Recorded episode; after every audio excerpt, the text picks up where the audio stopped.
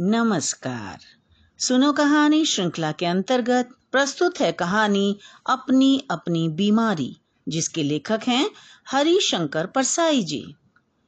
हम उनके पास चंदा मांगने गए थे। चंदे के पुराने अभ्यासी का चेहरा बोलता है।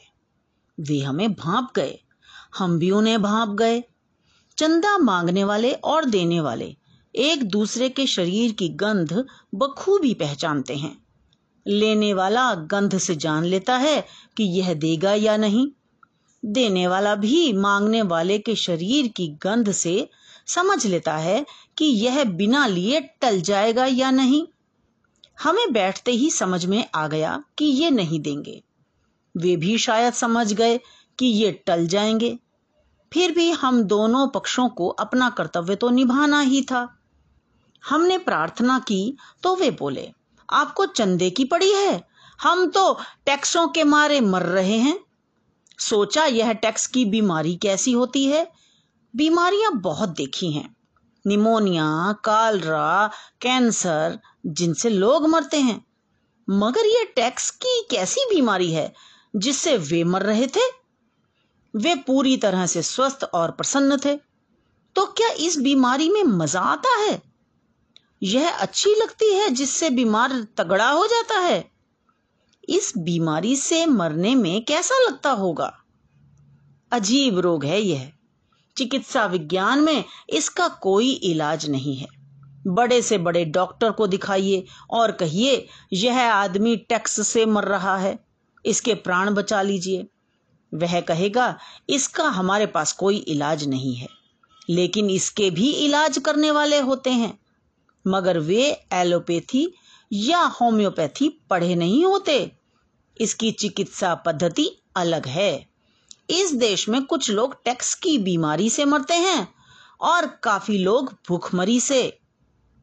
टैक्स की बीमारी की विशेषता यह है कि जिसे लग जाए, वह कहता है, हाय, हम टैक्स से मर रहे हैं।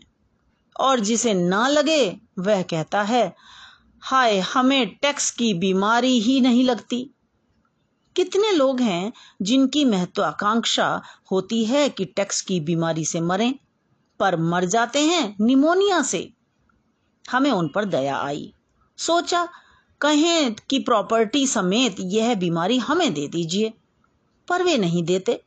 यह कमबख्त बीमारी ही ऐसी है कि जिसे लग जाए उसे प्यारी हो जाती है। मुझे उनसे ईर्ष्या हुई।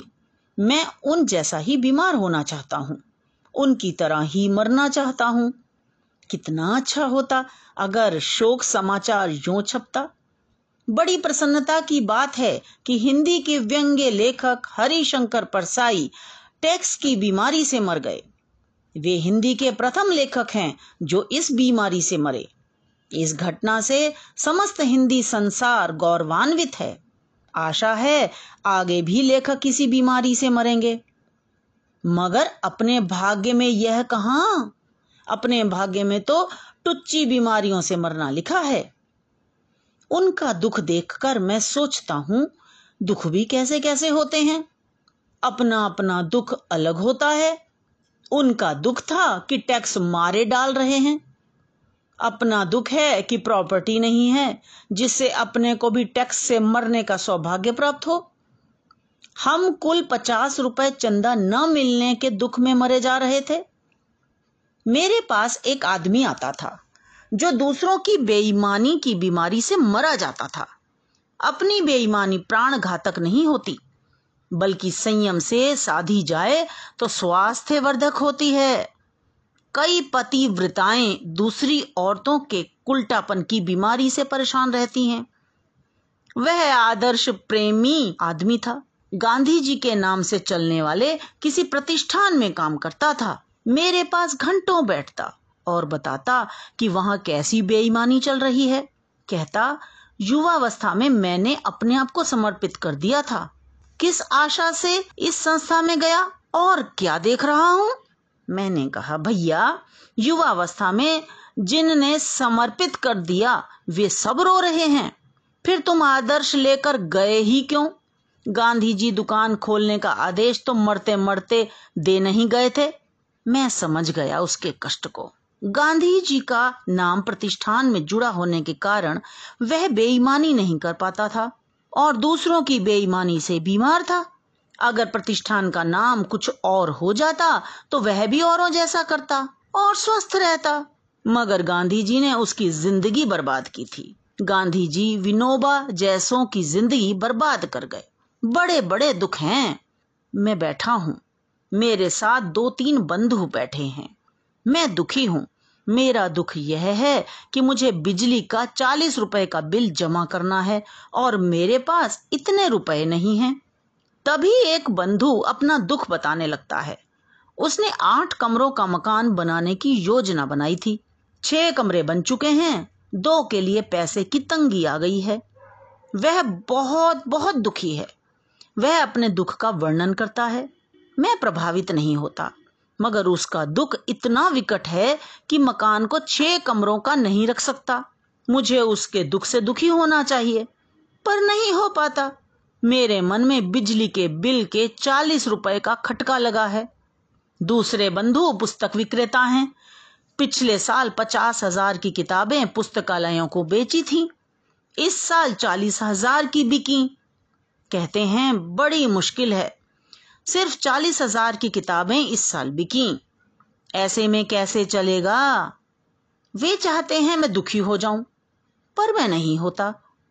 इनके पास मैंने अपनी सौ किताबें रख दी थी। वे बिक गईं। मगर जब मैं पैसे माँगता हूँ तो वे ऐसे हंसने लगते हैं, जैसे मैं हास्य रस पैदा कर रहा हूँ। बड़ी मुसीबत है व्यंग्यकार की। वह अपने पैसे मांगे तो उसे भी हास्य विनोद में शामिल कर लिया जाता है। मैं उनके दुख से दुखी नहीं होता। मेरे मन में बिजली कटने का खटका लगा हुआ है। तीसरे बंधु की रोटरी मशीन आ गई। अब मोनो मशीन आने में कठिनाई आ गई है। वे दुखी हैं। मैं फिर दुखी नहीं होता। अंततः मुझे लगता है कि अपने बिजली के बिल को भूलकर मुझे इन सब के दुख में दुखी हो जाना चाहिए। मैं दुखी हो जाता हूँ। कहता हूँ, क्या ट्रेजिडी है मनुष्य जीवन की कि मकान केवल छह कमरों का रह जाता है? और कैसी निर्दय यह दुनिया है कि सिर्फ़ चालीस हज़ार की किताबें खरीदती है। कैसा बुरा वक्त आ गया है कि मोनो मशीन ही नहीं आ रही है। वे तीनों प्रसन्न हैं कि मैं उनके दुखों से आखिर दुखी तो हो ही गया। तरह तरह के संघर्ष में तरह तरह के दुख हैं। एक जीवित रहने का संघर्ष है और एक संपन्नता का संघर्ष है। एक न्यूनतम जीवन स्तर न पाने का दुख है, एक पर्याप्त संपन्नता न होने का दुख है। ऐसे में कोई अपने टुच्चे दुखों को लेकर कैसे बैठे? मेरे मन में फिर वही लालसा उठती है कि वे सज्जन प्रॉपर्टी समेत अपने टैक्सों की बीमारी मुझे दे दें और मैं उससे मर जाऊँ। मगर वे मुझे यह चांस नहीं देंगे। न वे प्रॉपर्टी छोड़ेंगे, न बीमारी। और मुझे अंततः किसी ओछी बीमारी से ही मरना होगा। आशा है आपको ये कहानी पसंद आई होगी। इसे लाइक करें, दोस्तों के साथ शेयर करें और और तुरंत सब्सक्राइब करें। तो मिलते हैं अगली कहानी में। धन्यवाद।